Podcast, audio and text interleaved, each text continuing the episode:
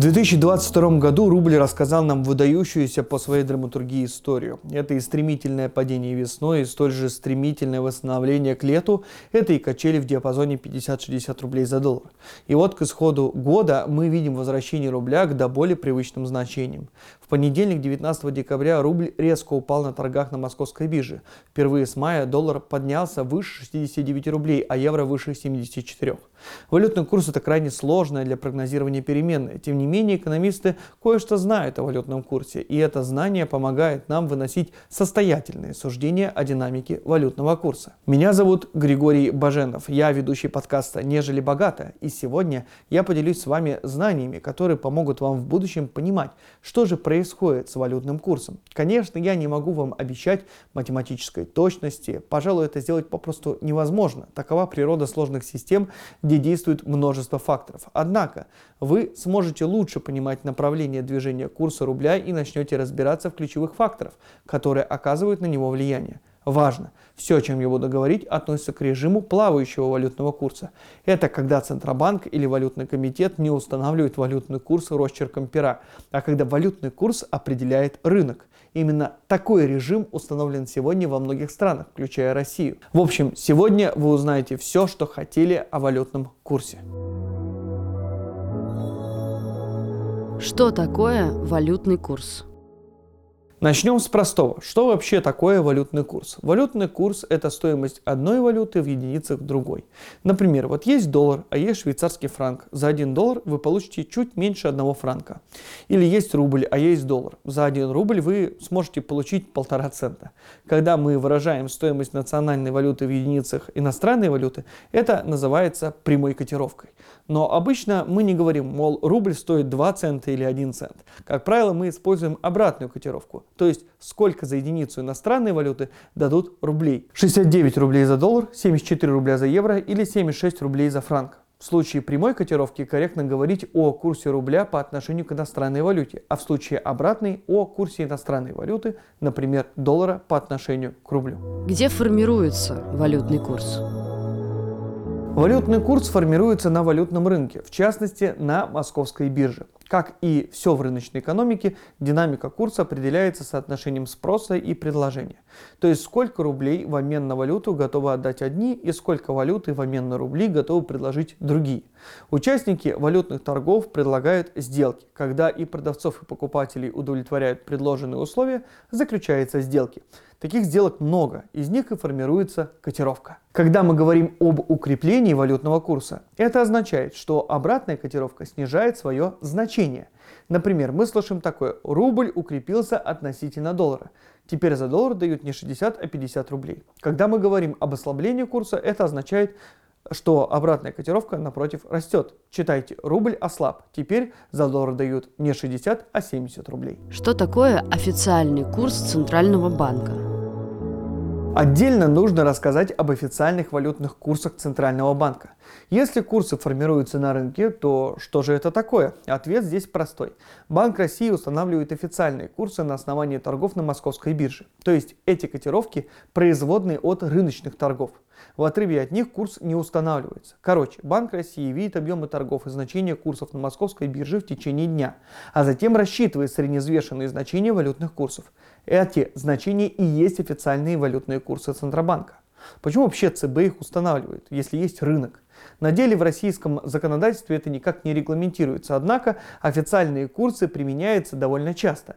Например, они используются при расчете доходов и расходов государственного бюджета или для целей бухгалтерского учета. Кроме того, при заключении контрактов компании могут привязывать суммы, обозначенные в этих контрактах, к официальным курсам Банка России.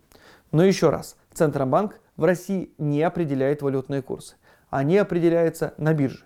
Центробанк лишь устанавливает котировку по итогам торгов. Что влияет на валютный курс? Что влияет на валютный курс в целом?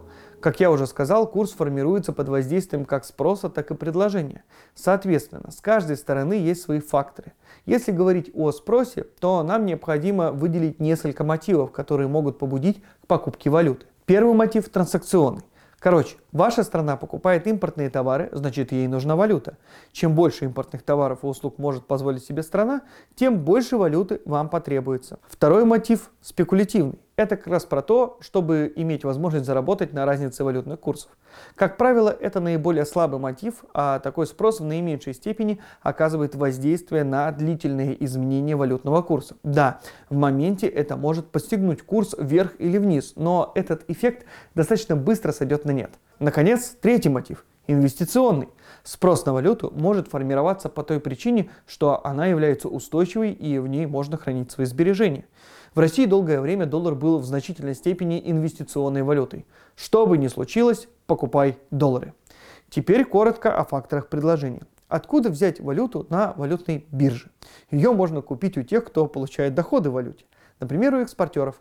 Соответственно, чем выше у них доходы, тем больше валюты они могут продать. А еще можно занять у резидентов тех стран, валюты которых мы хотим приобрести. Чем благоприятнее инвестиционный климат в стране, тем активнее другие страны будут готовы продавать свою валюту, чтобы, например, вложиться в нашу экономику. Как экспорт и импорт влияют на курс? Вообще, на динамику курса могут оказывать воздействие самые разные факторы, начиная от темпов экономического роста в странах до нестабильности политической ситуации в мире. Тем не менее, нам необходимо выделить ключевые факторы, которые в наибольшей степени воздействуют на валютные курсы, в том числе на рубль. Такие факторы называют фундаментальными. Первый фактор – это баланс экспорта и импорта, или торговый баланс. Как я уже говорил, валюта есть у экспортеров. Они продают отечественные товары за иностранную валюту, например, нефть за доллары или евро. При этом экспортеры, получая валютную выручку, несут значительную часть расходов в рублях, а значит, им нужно обменять часть имеющихся долларов на рубли. Представим, что количество проданных баррелей нефти зафиксировано, то есть оно не меняется, но меняется цена. В случае, если цена на нефть падает, снижается и валютная выручка экспортеров. А значит, предложение долларов станет меньше, что при том же уровне спроса будет приводить к ослаблению рубля. Например, за один доллар при цене семьдесят долларов за баррель давали шестьдесят рублей, а вот при цене сорок долларов за баррель при том же спросе один доллар будет стоить уже восемьдесят рублей. Короче, экспортеры будут согласны менять доллары только за большее количество рублей. Я неспроста акцентировал внимание на том, что спрос не меняется. Это прием, которым пользуются экономисты. Он называется «при прочих равных условиях». Это полезный прием, потому что он помогает нам изолировать другие факторы и оценить тот, который мы изучаем. Но прочих равных часто не бывает. Порой меняется и спрос на валюту. А кто предъявляет спрос на валюту? Ну, в значительной степени импортеры. То есть те, кто за валюту покупает иностранные товары. Если импорт растет, спрос на валюту также растет, что приводит также к ослаблению национальной валюты. Например, опять же, к ослаблению рубля. Ну то есть, пусть цена на нефть не изменилась, валютная выручка тоже, а спрос на иностранные товары в силу повышения уровня благосостояния в стране увеличился. Тогда те, кто импортирует товары, повысят свои требования по отношению к доллару. Если валютная выручка такая же, то экспортеры будут готовы отдать дополнительные доллары только лишь за большее количество рублей. Получается, что даже без изменения цен на нефть рубль может ослабляться. Если же импорт падает, то при том же экспорте потребность в долларах станет ниже, и рубль начнет укрепляться. Получается, он может укрепляться даже без изменения цен на нефть. Например, с шестидесяти до пятидесяти рублей за доллар. Именно поэтому баланс экспорта и импорта такая важная для валютного курса штука. Если экспорт падает, а импорт растет, то мы будем наблюдать ослабление национальной валюты. Если же наоборот, экспорт растет, а импорт падает, при этом прочие факторы не оказывают влияния, то национальная валюта укрепляется. Нечто похожее и происходило в середине весны, начале лета в этом году, если говорить о курсе доллара и евро по отношению к рублю. Тогда было введено требование к экспортерам продавать больше, чем обычно, объем валютной выручки, а импорт при этом сильно сокращался. Вместе с другими факторами, о которых я скажу дальше, это способствовало укреплению рубля. Как доверие к экономике влияет на курс? Второй важный фактор – это доверие к национальной экономике. Если в экономике все хорошо, стабильная инфляция, работоспособные институты и в целом все уверены в стабильности политической системы, в которой вероятность каких-либо геополитических авантюр мала, то инвесторы из других стран будут активно вкладывать деньги в эту экономику. Это увеличит предложение валюты, что при том же уровне спроса будет способствовать укреплению национальной валюты. Доверие к экономике важно также и для резидентов страны. Если фирмы и домохозяйства в стране уверены в стабильности экономики и считают ее перспективной для вложений, они в меньшей степени настроены смотреть на другие страны как перспективные с точки зрения вложений. Значит, со стороны резидентов спрос на валюты не будет очень высоким. В том же случае, если экономику постоянно трясет в силу самых разных причин, резиденты начинают выводить капиталы из страны, то есть повышать спрос на валюту. Если в стране происходит что-то очень плохое, как в России после двадцать четвёртого февраля, люди бегут менять рубли на доллары и часто вместе с купленной валютой покидают страну в поисках другой, куда как более стабильной и спокойной жизни. Конечно, такой отток может остановить ЦБ, если ведет ограничения на вывод валюты из страны. Если такие ограничения появляются, покинуть страну с большим количеством валюты или просто перевести ее на зарубежный счет, или даже просто купить на внутреннем валютном рынке, становится сложнее. Это остужает ажиотажный спрос, а курс под воздействием в том числе и других факторов стабилизируется. Опять же, это именно то, что было предпринято Банком России весной. И это один из факторов восстановления рубля после грандиозного обвала в марте. Как денежно-кредитная политика влияет на курс? Наконец, еще одним важным фактором, который воздействует на валютный курс, является денежно-кредитная политика в стране. Само объяснение этого механизма достаточно сложное, поэтому мы его опустим. Важно просто запомнить, что снижение процентной ставки, например, в России, при прочих равных условиях ведет к ослаблению рубля, а вот ее повышение, напротив, к укреплению. Вы можете вспомнить о том, как Банк России резко повысил ставку до двадцати процентов в марте. Помимо борьбы с инфляцией, Центробанк преследовал еще одну важную цель. Нужно было вернуть деньги обратно в банковскую систему, ведь люди активно снимали наличность, часто меняя ее на доллары, опасаясь банкротства банков и высокой инфляции. Но такая высокая ставка сделала выгодными рублевые депозиты. Люди обратно понесли деньги в банки, в том числе меняя недавно купленные доллары на рубли. Короче, такая высокая ставка также способствовала укреплению рубля. Однако этот фактор очень важен тогда, когда выполняются условия открытости на финансовых рынках. То есть люди и фирмы одной страны могут спокойно выбирать между тем, вложиться ли в активы своей страны или в активы других стран. То же самое и для людей в других странах. Это еще работало в марте. Сейчас с этим, как вы знаете, серьезные трудности. Что в итоге? Конечно, на валютный курс оказывают влияние множество факторов. В моменте это может быть и значительная продажа долларов экспортерами, потому как приближаются налоговые платежи в рублях. Это, в общем-то, может привести к укреплению рубля, но это все же краткосрочный фактор. А еще на курс воздействует информационный шум, неопределенность и много чего еще. Судя по имеющимся данным, одна из ключевых причин ослабления рубля сейчас – это восстановление импорта и снижение экспорта. То есть сальдо торгового баланса становится меньше, профицит становится меньше. Почему так? Все достаточно просто. В случае импорта мы наблюдаем перестройку поставок.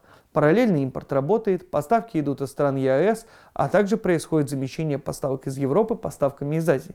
Процесс еще не завершен, но все же в целом импорт отыграл достаточно большую долю потерь. В случае экспорта эффект эмбарго и потолка. В моменте это обрушило экспортные поставки. Скорее всего, значительную часть этого спада удастся отыграть, тем не менее общая динамика экспорта будет отрицательной, а профицит торгового баланса снижаться. Кроме того, эмбарго и потолок цен на российскую нефть оказывают влияние на ожидания в отношении валютного курса.